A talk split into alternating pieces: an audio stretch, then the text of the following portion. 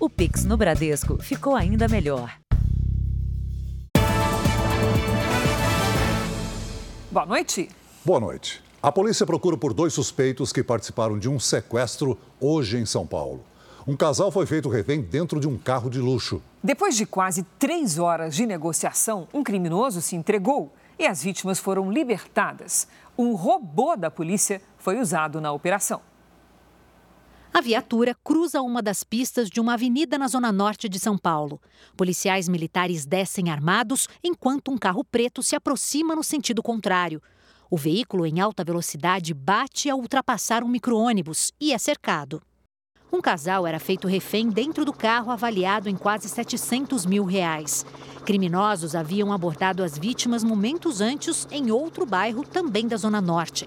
Testemunhas avisaram a polícia e teve início a perseguição que terminou com marcas de bala nos vidros e na lataria do veículo blindado. Dois criminosos conseguiram fugir. Policiais do GAT, o Grupo de Ações Táticas da Polícia Militar, passaram então a negociar com o terceiro sequestrador. Estou de frente para você aqui, tá vendo aqui? Eu vou levantar aqui o megafone, ó. Tá vendo aqui? Pode abaixar a arma. Ele está muito tenso, mas ainda não podemos dizer nada quanto ao desfecho. Foram cerca de duas horas e meia de negociações. Nesse período, o criminoso manteve o casal refém sob a mira de um revólver. A vítima mulher permaneceu o tempo todo no banco da frente do carro, sendo usada como uma espécie de escudo humano. Já o homem permaneceu no banco de trás, ao lado do sequestrador. Segundo a polícia, dentro do veículo, o criminoso obrigava o casal a fazer transferências via Pix. A mãe e a mulher do sequestrador foram chamadas para tentar convencê-lo a se render. Falei para ele se entregar, para ele deixar as vítimas sair, para ele levantar, sair com a mão na cabeça e deitar no chão.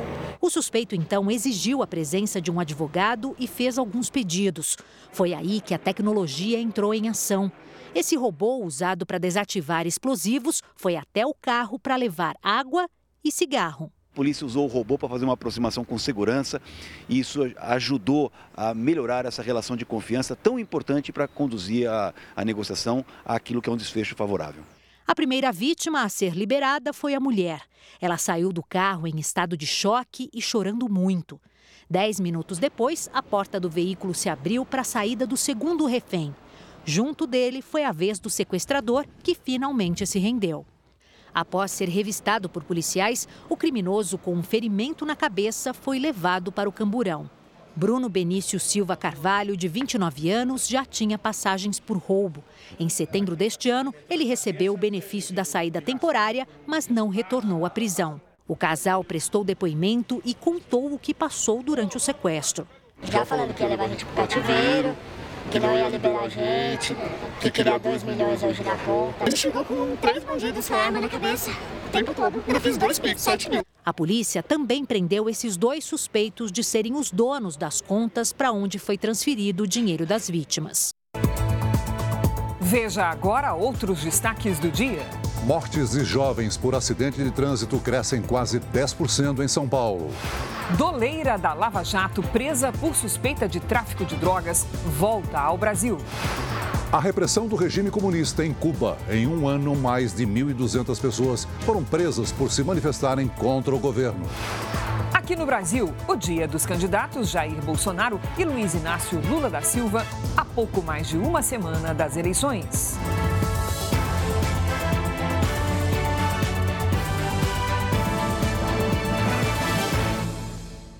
Oferecimento: cartões Bradesco, muito mais benefícios.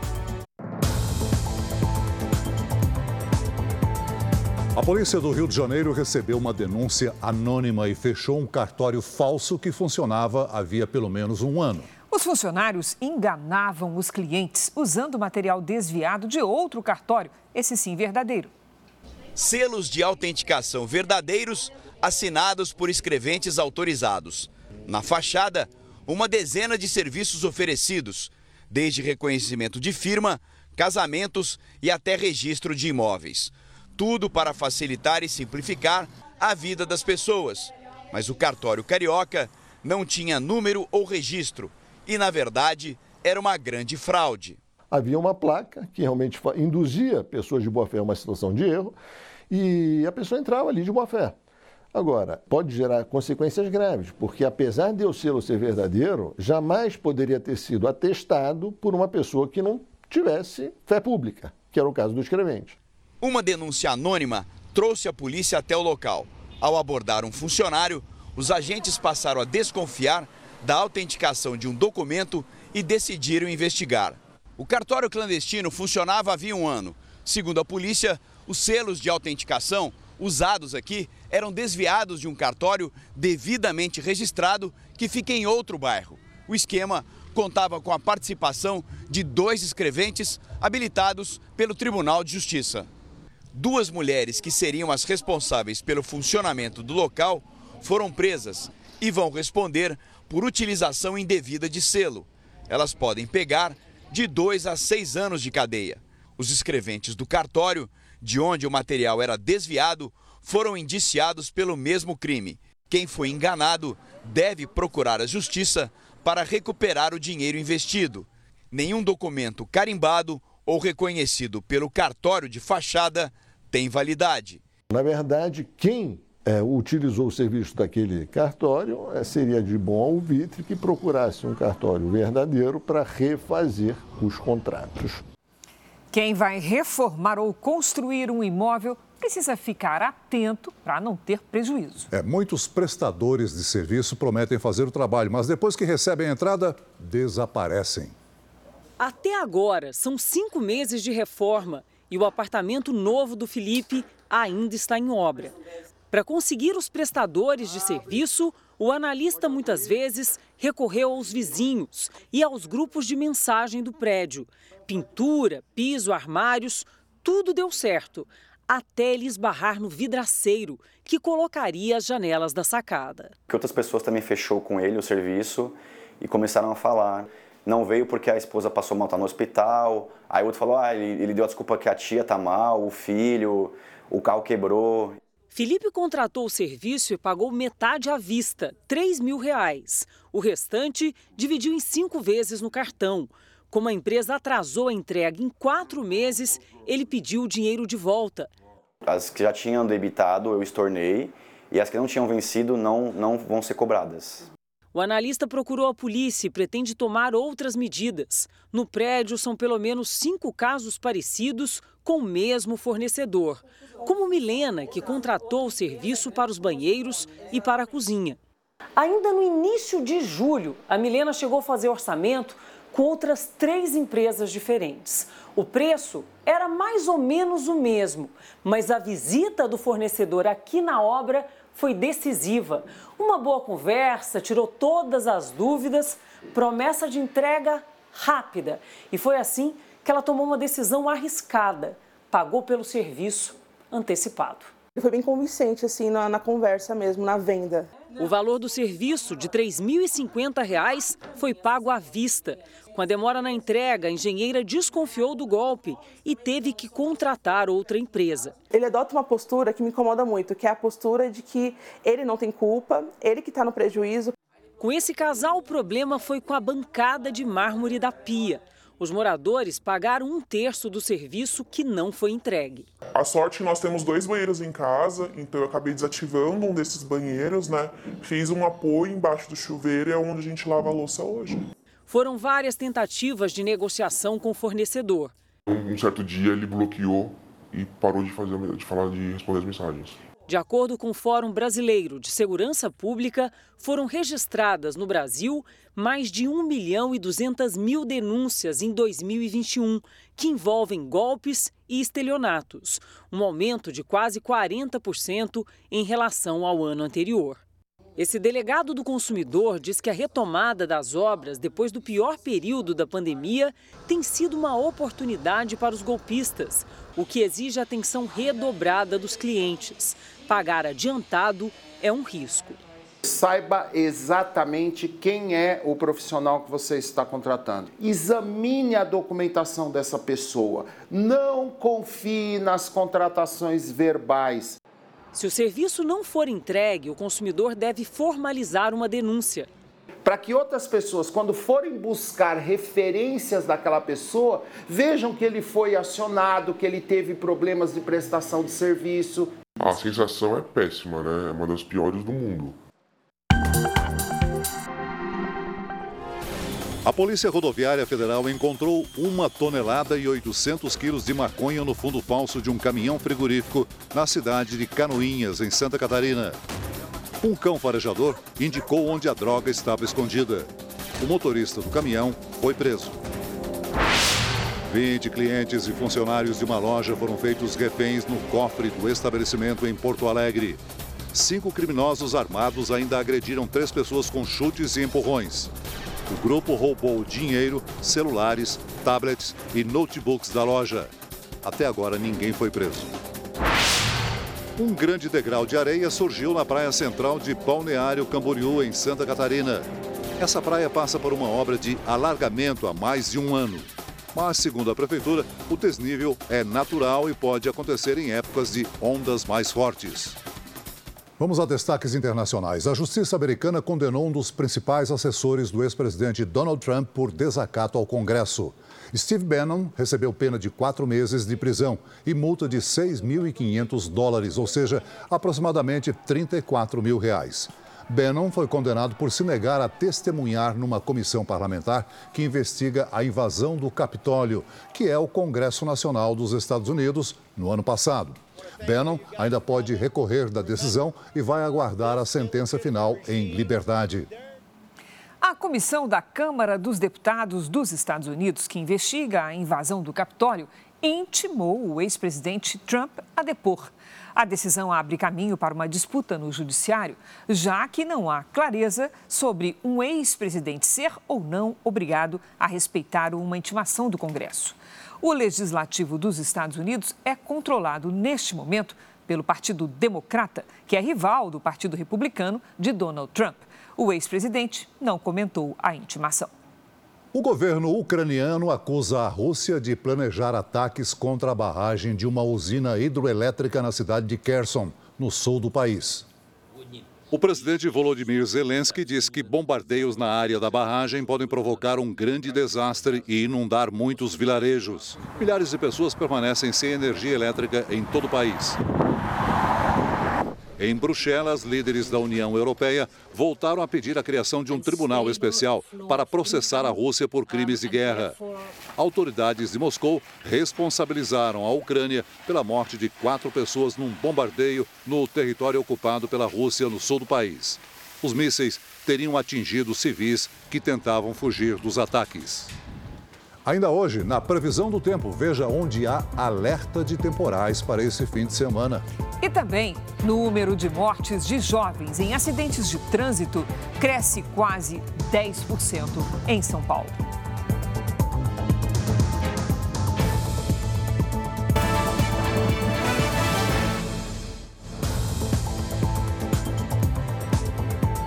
O Supremo Tribunal Federal decidiu que a licença maternidade deve passar a ser contada quando mãe e bebê deixam o hospital. A medida é para garantir o direito às mães de crianças nascidas prematuras ou que precisem de mais tempo de internação.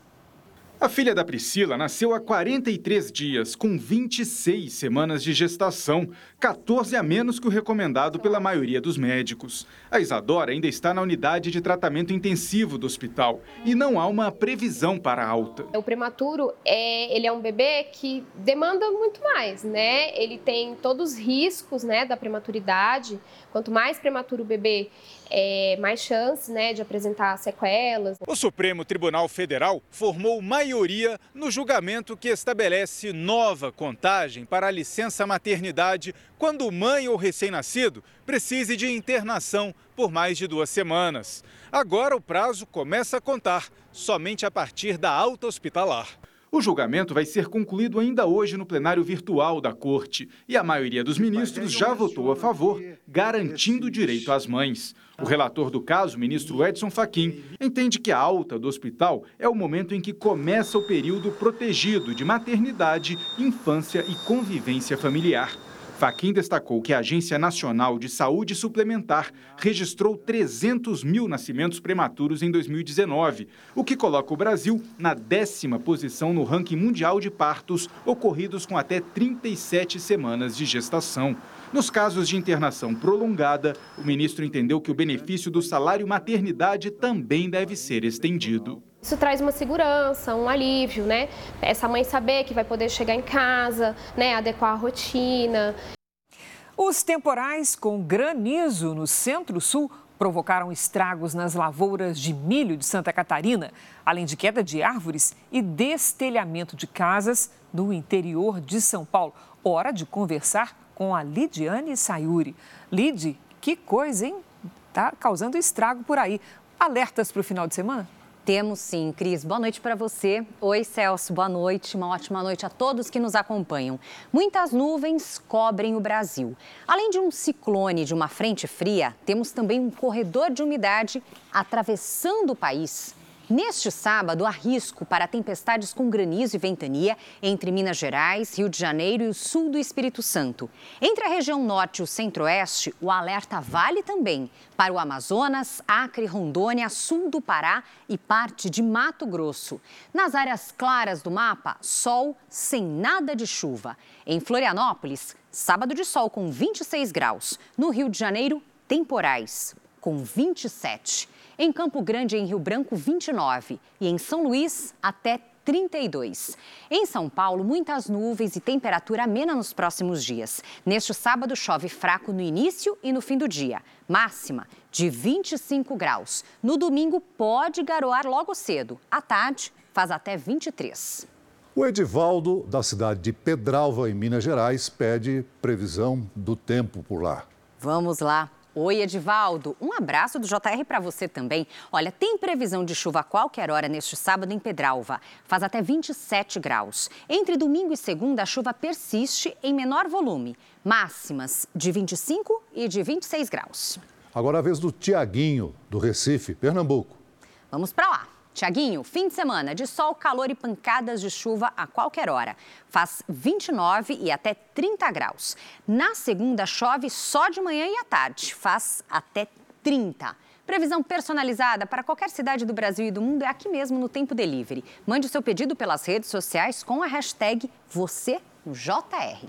Cris Celso, bom fim Valeu, de semana. Lid. Bom fim de semana. Bom fim de semana para você, Lid. Veja a seguir quem são os cotados para governar o Reino Unido depois da passagem relâmpago da primeira-ministra Liz Truss. E ainda hoje, o dia dos candidatos Jair Bolsonaro e Luiz Inácio Lula da Silva, a nove dias do segundo turno.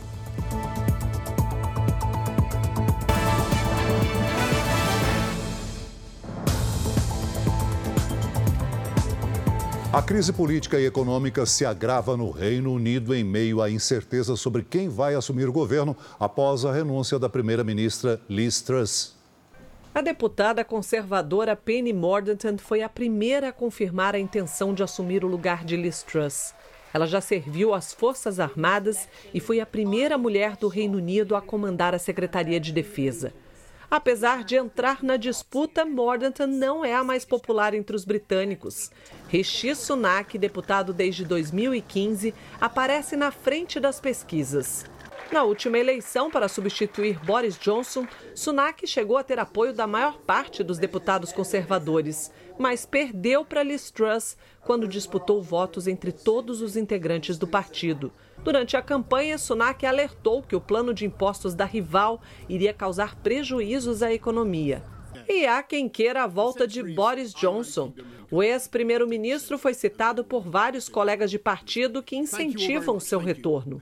Ele foi forçado a renunciar em julho desse ano, depois de pedidos de demissão em massa de integrantes de sua equipe. O governo de Johnson foi marcado por uma série de escândalos, como festas regadas a bebidas durante o período de bloqueio da pandemia. Para concorrer ao cargo mais importante do Reino Unido, é preciso ter o apoio de pelo menos 100 deputados conservadores, que são a maioria no parlamento. Como o partido tem 357 parlamentares, isso significa que existirão, no máximo, três candidatos.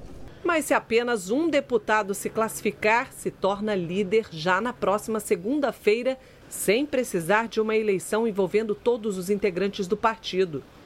No meio desse cenário de instabilidade política, o Reino Unido enfrenta a maior inflação dos últimos 40 anos. Liz Truss deixa o país mergulhado numa grave crise econômica. Em uma tentativa frustrada de reaquecer a economia, ela lançou um plano para reduzir impostos que não foi bem aceito pelo mercado financeiro e fez com que a moeda britânica alcançasse o menor valor da história. Já está no Brasil a doleira e delatora da Operação Lava Jato, Nelma Kodama. Ela foi extraditada de Portugal e levada para Salvador.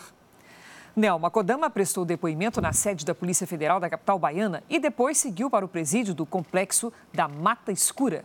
Nelma foi presa em Portugal em abril deste ano, durante uma operação da Polícia Federal que apurava um esquema de tráfico internacional de drogas. As investigações começaram depois que um avião de uma empresa portuguesa de táxi aéreo foi apreendido com meia tonelada de cocaína. Ela é suspeita de ser uma das doleiras do grupo criminoso. Nelma Kodama teve um relacionamento com o também doleiro Alberto Youssef. Em outubro de 2014, ela foi condenada em primeira instância a 18 anos de prisão na Operação Lava Jato. Ela fechou acordo de delação premiada e teve a pena extinta graças a um indulto natalino em 2017. Veja agora os destaques do Domingo Espetacular. Exclusivo, Roberto Cabrini revela os detalhes Simoni. da luta de Simoni contra o câncer. Pela primeira vez, a cantora fala do tratamento. Tive muito medo. A esperança na cura e de onde Simoni tira forças para enfrentar o maior desafio da vida. E agora chega de chorar, agora é hora de lutar. Acidente na duna e na tirolesa. Duas pessoas morrem durante passeios de aventura em destinos turísticos. Como se divertir sem colocar a vida em risco? Golpe no espaço. A história da mulher que achou que estava namorando um astronauta. Direto do espaço, ele pedia dinheiro para voltar para a Terra. Mas o caso acabou parando na polícia você vai conhecer a Bianca. Ela tem apenas 3 anos e faz o maior sucesso corrigindo português de muito adulto. Não é cabido, é coube. É no Domingo Espetacular. Essa semana um pouco mais cedo, 7h15 da noite, depois da hora do faro. Veja ainda hoje o dia dos candidatos à presidência, há pouco mais de uma semana para as eleições. E também, mais de 1.200 pessoas são presas em Cuba por protestarem contra o regime comunista.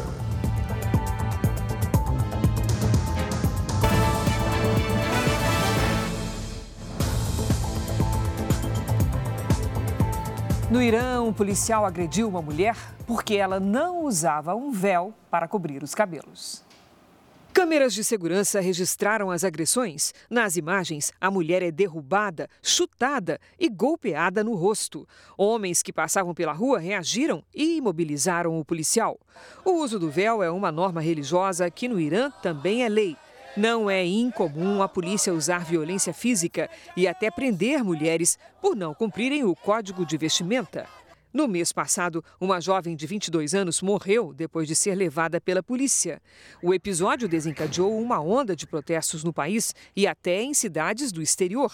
As autoridades negam que a causa da morte tenha sido a violência policial. Giorgia Meloni toma posse amanhã como primeira-ministra da Itália. A líder da coalizão de direita será a primeira mulher a ocupar o cargo no país. O presidente italiano Sérgio Mattarella encarregou Meloni de formar o governo depois de reuniões com representantes no parlamento. A líder política, de 45 anos, já apresentou a lista com 24 ministros. O nome da conservadora ainda precisa ser aceito pelo Congresso, o que deve acontecer tranquilamente. Esse será o governo italiano mais à direita desde a Segunda Guerra Mundial. A França inaugurou o primeiro memorial dedicado aos cães que ajudam as forças militares e de segurança. Feito de bronze, o monumento representa a lealdade do animal a seu tutor, no caso, um militar integrante da infantaria francesa.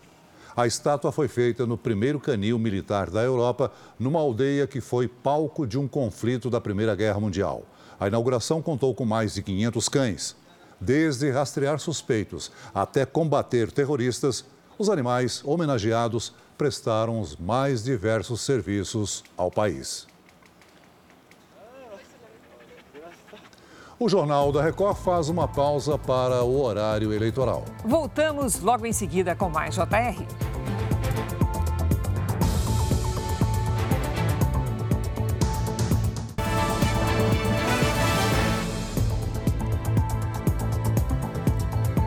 Em Cuba, mais de 1.200 pessoas foram presas no último ano por razões políticas. A denúncia é de uma organização que defende os direitos humanos e observa a situação da ilha caribenha.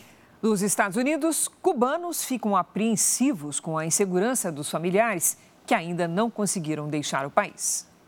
A ligação por vídeo com a mãe que está em Cuba é um contato raro, já que a internet na ilha nem sempre funciona. E não pude conseguir. Diego mora na Flórida, nos Estados Unidos, e acompanha de longe o drama dos parentes que ficaram em Havana, na capital cubana. Pelo telefone, a mãe conta que acordou às 5 horas da manhã para tentar comprar comida. Uma senhora idosa tem que acordar cedo. O mundo de, de Cuba, dos cubanos, é fazer fila todo tempo, fazer fila para tudo. Fazer fila para tudo. E, e, e, e com dinheiro que a gente envia daqui, não consegue não consegue comprar as coisas. Diego saiu de Cuba ainda jovem. Chegou a morar na Argentina e no Brasil até conseguir asilo nos Estados Unidos.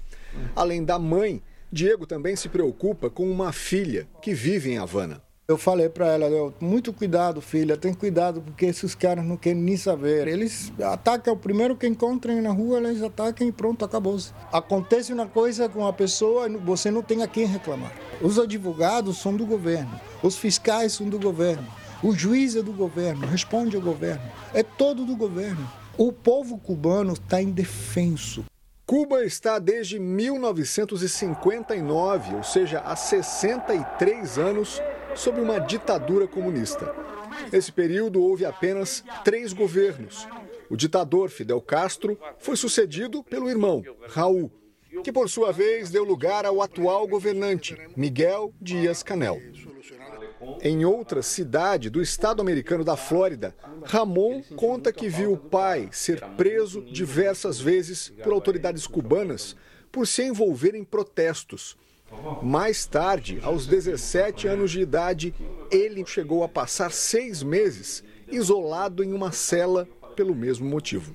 Era uma cela com uma luz 24 horas, você não sabe se é dia ou é noite, e você é puxado para fora constantemente, em frio, em calor, em, em diferentes salas climáticas, para fazerem em, interrogatórios. Eles queriam que a gente confessasse um crime, que não, eles queriam ter um culpado. A esposa de Ramon, que é brasileira, visitou Cuba há mais de 10 anos e diz que ficou impressionada com a situação precária da população. Eu achei estranho porque eles não compram, mas só que quando eles vão nessa taberna, tem um controle, ela tem que levar uma cardeneta uhum. para pegar os alimentos que tem que durar por um mês. Além da miséria, o que preocupa as famílias é a arbitrariedade das prisões. Só nos últimos 12 meses, mais de 1.200 cubanos foram detidos por razões políticas em Cuba. Atualmente, mais de mil pessoas estão presas e mais de 700 foram sentenciadas com penas de até 30 anos, segundo o último levantamento da ONG espanhola Defensores dos Prisioneiros. São julgamentos praticamente sem direito de defesa, já que os advogados públicos são indicados minutos antes do réu entrar no tribunal. A maioria dos presos foi acusada de desordem pública após os atos de julho, que reivindicavam direitos básicos como água, comida e energia elétrica. Os protestos voltaram há algumas semanas. Isso porque a passagem do furacão Ian piorou o abastecimento de energia elétrica. Os apagões recentes atingem boa parte do país. Mais de 36 cubanos foram detidos nessa nova onda de manifestações e aguardam julgamento. A julgar pelas sentenças dos protestos de julho, não há motivo para ter esperança. Aqui no Brasil, o trânsito está mais violento para os jovens no estado de São Paulo. As mortes causadas por acidentes cresceram quase 10% entre pessoas de 18 e 29 anos nos primeiros nove meses do ano. A Edilza é mãe do Vitor Hugo. O jovem de 23 anos morreu atropelado enquanto andava de bicicleta. Eu olho no telefone, puxa, não tem uma ligação, não tem um oi, mãe. Isso para mim está sendo muito difícil. Vitor se preocupava em pedalar com segurança e, sempre que possível, usava ciclovias. Se tivesse uma dessa aqui em São Bernardo, dava para pedalar de boa, sem estresse. Em fevereiro deste ano, o jovem sofreu um grave acidente quando seguia no acostamento dessa rodovia na Grande São Paulo. Segundo a polícia, o ciclista foi atropelado pelo motorista deste carro branco, que participava de um racha. Ele foi preso. A noiva de Vitor também convive com o luto. Isso não é justo conosco, que já tínhamos um casamento pago, um buffet, uma chácara. Ele me faz falta todos os dias. Felipe, de 26 anos, também foi vítima de um acidente de trânsito que paralisou a vida do motoboy em São Paulo. Foi há quatro meses, num dia de chuva. Mesmo gravemente ferido, Felipe ainda conseguiu ligar para a polícia e o resgate antes de desmaiar. Eu senti que eu não estava tendo movimento. Na hora parecia que paralisou minha, minha, minha parte da coluna. Na hora foi, foi um desespero. Os jovens estão mais expostos a acidentes de trânsito, como mostra um levantamento feito pelo Jornal da Record. Os dados são do Sistema de Monitoramento de Acidentes de Trânsito do governo paulista e revelam que houve um aumento de 9,3% no número de mortes de jovens entre 18 a 29 anos em cidades de todo o estado de São Paulo. Até setembro foram 1.031 mortes. Já no mesmo período do ano passado, foram 943. Os números até setembro já deixam a estatística no mesmo patamar de todo o ano de 2018. Segundo este especialista, durante o pior período da pandemia, mais jovens passaram a fazer entregas de moto para ter uma fonte de renda. Depois, com a volta de motoristas ao trabalho presencial, o trânsito ficou mais carregado e os acidentes aumentaram. Hoje nós temos 200 mil entregadores para aplicativo. Então, o reflexo dessa demanda justamente é o resultado dos acidentes de trânsito. Essa guerra no trânsito que nós estamos vivendo vai permanecer se não fizer uma campanha de prevenção. As famílias das vítimas pedem mais cuidado no trânsito. Nada do que você fizer vai voltar ao normal. Nada. E por quê? Pela imprudência, pela falta de empatia das pessoas, pela falta de consciência das pessoas. Um jacaré invadiu uma casa de eventos em Belo Horizonte e assustou quem estava por perto. Três bombeiros precisaram segurar o animal para capturá-lo. O réptil é de uma espécie ameaçada de extinção e já foi devolvido à natureza.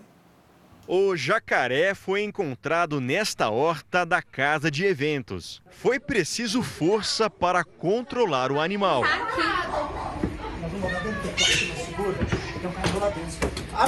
Quem estava perto se assustou. Dá medo, né? E ele vem pro lado da gente com a boca aberta, assim, a gente ficou meio assustado. Este veterinário acredita que o réptil vivia em uma lagoa na região que está com a qualidade da água ruim. Uma lagoa contaminada, seja por excesso de barros ou de produtos químicos, o animal percebe isso e vai abandonar o ambiente. Com apoio da Polícia Militar de Meio Ambiente, o réptil foi levado para uma clínica veterinária especializada em animais silvestres. Ele não tinha nenhum ferimento. O jacaré tem aproximadamente 1,80 metro de comprimento e é da espécie papo amarelo, ameaçada de extinção. O animal está em idade adulta. Agora, o réptil será solto na margem desta lagoa, onde já existe um outro jacaré da mesma espécie. Aí.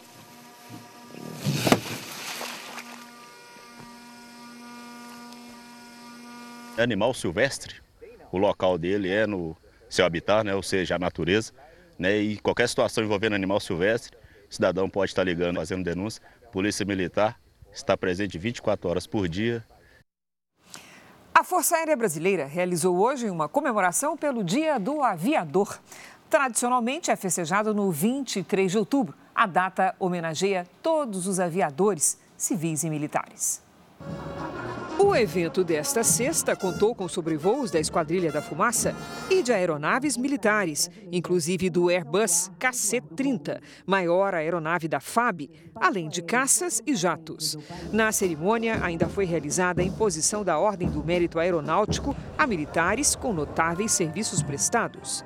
O Dia do Aviador e da Força Aérea Brasileira, celebrado em 23 de outubro, rememora o primeiro voo do 14 bis, realizado na França pelo brasileiro Alberto Santos Dumont, em 1906. Uma mudança de hábito está promovendo a expansão de transportadoras no Brasil. É um movimento para dar conta das entregas de compras feitas online que crescem no Brasil mais rapidamente do que em qualquer país do mundo.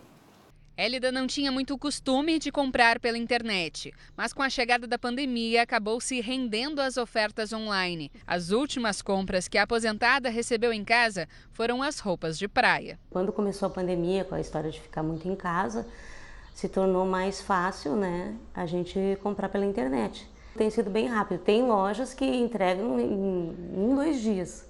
Pesquisas apontam o Brasil como líder no ranking de aumento das vendas online. São 22% entre janeiro e agosto deste ano, o que impacta diretamente no setor de transportes, que já cresceu 15% só aqui no Rio Grande do Sul. Quando as fábricas de equipamento, as montadoras, elas começam a faltar produto, ou seja, elas não conseguem entregar o produto porque há uma demanda muito grande, é porque o mercado, não só no transporte, mas todo o mercado vai aquecer. O Brasil tem uma expectativa de crescimento nas vendas online de 20,73% ao ano, quase duas vezes maior do que a média mundial e acima até de países como Japão, Estados Unidos e França. Com a demanda aquecida, as transportadoras precisaram expandir os negócios e a alta deve continuar. Nós temos dificuldades eventualmente assim de encontrar, né? Esse ano uh, a empregabilidade ela está um pouco melhor no Rio Grande do Sul e no Brasil. Somente nesta transportadora com sede em Porto Alegre, ao menos 100 vagas de emprego estão abertas. O Alisson foi um dos contratados. As pessoas acabam comprando mais pela internet, então é uma oportunidade de trabalho para todos. A Petrobras atingiu nesta sexta-feira o maior valor de mercado da história da companhia. Vamos até o Rio de Janeiro com a repórter Natália Dovigo, que traz todos os detalhes para a gente. Olá, Natália, boa noite. Boa noite, Cris. Boa noite, Celso. Pois é, o valor total da companhia chegou a 530 bilhões de reais. Isso supera o recorde anterior registrado em 2008. Na época, a Petrobras chegou a valer 510 bilhões de reais. O cenário de agora é bem diferente do registrado no início da pandemia em 2020, quando em apenas três dias a empresa sofreu uma desvalorização de 233%. Segundo especialistas, o crescimento recente é resultado do valor do petróleo no mercado internacional que está em alta. Em dois anos e meio, o preço do barril do óleo puro subiu mais de 1.300%. Esse momento bom fez também com que as ações da companhia brasileira negociadas na Bolsa de Valores registrassem um valor máximo, R$ 40,19. Cris, Celso. Obrigada, Natália. O assunto ainda é economia e são boas notícias. O principal índice da Bolsa de Valores de São Paulo, o Ibovespa, fechou esta sexta-feira com uma alta de 2,35%, marcando 119.928 pontos. Nos últimos sete dias, a alta é de 7%. Essa é a melhor marca desde novembro de 2020. Já o dólar caiu 1,33%, fechando o dia na cotação de R$ 5,15. Segundo economistas, esses indicadores positivos são motivados pela confiança do mercado financeiro na economia brasileira e por causa das últimas pesquisas eleitorais divulgadas esta semana, que apontam empate técnico entre os dois candidatos à presidência. Voltamos agora a falar das eleições. O candidato à reeleição, Jair Bolsonaro, permaneceu em São Paulo nesta sexta-feira e recebeu o apoio de atletas de luta. Na noite de ontem, Bolsonaro se encontrou com o governador de São Paulo. O jantar no Palácio dos Bandeirantes foi uma forma de estreitar o apoio do governador Rodrigo Garcia ao presidente candidato à reeleição pelo PL. Jair Bolsonaro vem pedindo aos aliados que acionem as bases eleitorais para reforçar o pedido de votos e evitar as abstenções. Na manhã dessa sexta-feira, foi a vez de Bolsonaro receber o apoio de lutadores famosos. Durante a conversa, o presidente criticou a desistência de Lula de participar de dois debates que estavam previstos para este fim de semana Como o ex-presidente não aceitou o convite, a Record TV fará uma entrevista com o presidente Bolsonaro no domingo, às nove e meia da noite. Bolsonaro falou ainda sobre o trabalho que vem sendo feito pelo governo na economia.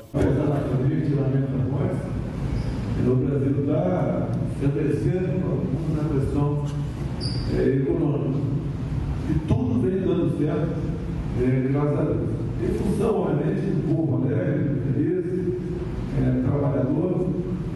que começa a potencial. Durante a maior parte do dia, o presidente ficou neste hotel de trânsito do Exército em São Paulo. O presidente também se reuniu com o ministro da Justiça, Anderson Torres. O candidato do PT, Luiz Inácio Lula da Silva, cumpriu a agenda em Minas Gerais. Lula, candidato à presidência pelo PT, começou o dia em Teófilo Otoni, município do interior de Minas Gerais. Em um carro aberto, percorreu ruas na zona central, acompanhado de Simone Tebet, que ficou em terceiro lugar nas eleições, e de Marina Silva. A região teve uma abstenção de mais de 27% no primeiro turno. Por isso, o petista decidiu visitar o município. À tarde, Lula esteve em Juiz de Fora, município na Zona da Mata Mineira, e participou de mais um ato de campanha. Depois, conversou com a imprensa. E um país que não tem estoque de alimento, que não tem um esquema de segurança alimentar, é um país que pode ter complicações a qualquer momento. Veja a questão de fertilizantes. Nós somos o terceiro maior produtor de alimento do mundo. Nós somos um dos maiores produtores de grão do mundo e, e o, o, uma grande parte dos empresários nunca se preocuparam em que a gente tivesse autossuficiência em fertilizante, porque era muito barata a importação. Minas Gerais é um dos principais alvos de disputa entre os dois candidatos à presidência. O estado é o segundo maior colégio eleitoral do país. Por isso, Lula decidiu estender a viagem e amanhã tem agenda aqui em Belo Horizonte.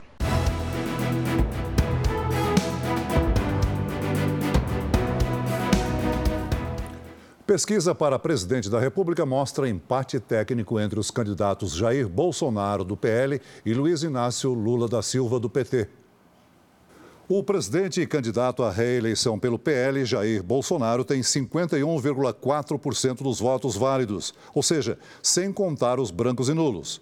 O ex-presidente Lula, do PT, tem 48,6%. Como a margem de erro é de dois pontos percentuais para mais ou para menos, os dois estão tecnicamente empatados. O levantamento do Instituto Veritá foi realizado entre os dias 17 e 20 deste mês, com 20.220 eleitores de todas as regiões do país. O nível de confiança da pesquisa é de 95% e a margem de erro de dois pontos percentuais para mais ou para menos. O presidente Jair Bolsonaro anunciou hoje que o governo federal vai dar um reajuste acima da inflação para servidores públicos, aposentados e pensionistas no ano que vem. O repórter Leandro Stoliar tem as informações. Boa noite, Leandro. Boa noite, Cris. Boa noite, Celso. A informação foi divulgada hoje em um vídeo gravado pelo presidente. Além do reajuste para aposentados e servidores, Jair Bolsonaro garantiu que o salário mínimo também vai subir acima da inflação caso seja reeleito, mas não comentou de onde vai sair o dinheiro. O presidente gravou o vídeo em resposta a comentários de opositores de que poderia desvincular o salário mínimo da inflação. Cris e Celso. Obrigada, Leandro. A Procuradoria-Geral da República ingressou com uma ação direta de inconstitucionalidade no Supremo Tribunal Federal contra a resolução do Tribunal Superior Eleitoral que determina a remoção de conteúdos considerados falsos pelo TSE no prazo de até duas horas. A ação pede que alguns pontos sejam suspensos, como a aplicação de multa de até 150 mil reais por hora de descumprimento e a suspensão temporária de perfis contas ou canais mantidos em mídias sociais que supostamente tenham veiculado notícias falsas. No Supremo, a ação será a responsabilidade do ministro Edson Fachin. O TSE não vai se pronunciar. A Polícia Federal reabriu as investigações sobre a facada que o presidente Jair Bolsonaro recebeu enquanto ainda era candidato na cidade mineira de Juiz de Fora durante a campanha de 2018. O autor do atentado, Adélio Bispo, será ouvido nos próximos dias. Os investigadores querem avaliar a possibilidade de existir um mandante para o crime. Vamos ver como foi a agenda dos candidatos ao governo de São Paulo nesta sexta-feira. Durante a manhã, Tarcísio de Freitas esteve num encontro com atletas na zona sul de São Paulo, acompanhado do presidente Jair Bolsonaro. O candidato do Republicanos disse que pretende estimular os jovens a praticar esporte nas escolas. A gente pode abrir uma porta importante para muitos jovens que podem encontrar no esporte é, a, a abertura para o mercado de trabalho. Fernando Haddad, do PT, participou de carreata no ABC Paulista. O candidato disse que nesta reta final precisa ganhar votos dos eleitores no interior do estado. Nosso desafio continua sendo o interior e eu começo a ver sinais animadores nessa reta final. O candidato ao governo do Rio Grande do Sul pelo PL, Onix Lorenzoni, não teve agenda pública hoje. O ex-ministro passou a sexta-feira gravando para o programa eleitoral. O adversário dele, Eduardo Leite, do PSDB, se reuniu com o Sindicato da Indústria de Calçados. Agora à noite, o ex-governador participa de um evento na cidade de Igrejinha, na região metropolitana de Porto Alegre. Veja agora o dia dos candidatos ao governo da Bahia. Jerônimo Rodrigues, do PT, fez uma caminhada em Conceição do Jacuípe e depois seguiu para uma carreata na cidade de Rio Real. No fim da tarde, ele esteve num comício com a ex-presidente Dilma Rousseff, em Lauro de Freitas. E encerrou a noite em outro comício no município de Cato, na região metropolitana de Salvador.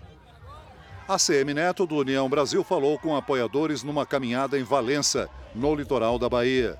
Em seguida, ele fez uma caminhada em Feira de Santana, no interior do estado e depois participou de uma carreata na cidade de Cruz das Almas. Depois de quase dois anos afastado dos treinos por causa da pandemia, o brasileiro voltou a procurar as academias de ginástica. É o seu caso, Celso? Sim. Uma pesquisa do setor mostra que o número de alunos já supera o período de antes da Covid-19. A maior frequência também ajuda a movimentar a economia. Aos 40 anos, Eliane decidiu deixar a rotina mais saudável e desde que começou a malhar, já perdeu 7 quilos. Faz muito bem para a nossa saúde, a gente se sente mais leve, né? tem uma disposição muito boa, dorme bem, é maravilhoso. Depois de uma crise que durou dois anos, o cenário das academias mudou, na esteira de um grande movimento em busca por mais atividades físicas. 2022 está sendo um ano de retomada para o setor. Academias de musculação e ginástica receberam de volta frequentadores afastados pela pandemia e novos alunos. Quem sobreviveu ao período de vacas magras passou a festejar um momento de recuperação expressiva. Uma pesquisa feita em todas as regiões do Brasil mostra que as academias perderam mais de 6% dos alunos em 2020 e quase 8% em 2021. O motivo foi a pandemia. Com a recuperação neste ano, as academias hoje têm 18% mais clientes do que no período anterior à Covid. A pandemia trouxe isso, é, essa mentalidade para as pessoas, para os consumidores. Né? A gente vê os consumidores olhando para o exercício físico não só como uma mais como uma forma é, de beleza, né? mas como uma forma de é, saúde e bem-estar, né? tanto a saúde física quanto a saúde mental. Fábio Costa é dono desta academia há seis anos e precisou fazer uma ginástica financeira para não fechar durante o pior momento da pandemia. Alguns empréstimos de banco, funcionários teve benefícios de o governo pagar metade do salário, o que ajudou bastante, senão não, não conseguiria manter. E agora retomou. É determinada, né? Temos que ter foco. Para a gente conseguir um objetivo, temos que ter foco. O Jornal da Record de hoje termina aqui. Esta edição na íntegra e também a nossa versão em podcast estão no Play Plus e em todas as nossas plataformas digitais. E à meia-noite e meia tem mais Jornal da Record. Fique agora com Reis. E logo depois de Amor Sem Igual tem A Fazenda. Bom final de semana para você. Boa noite.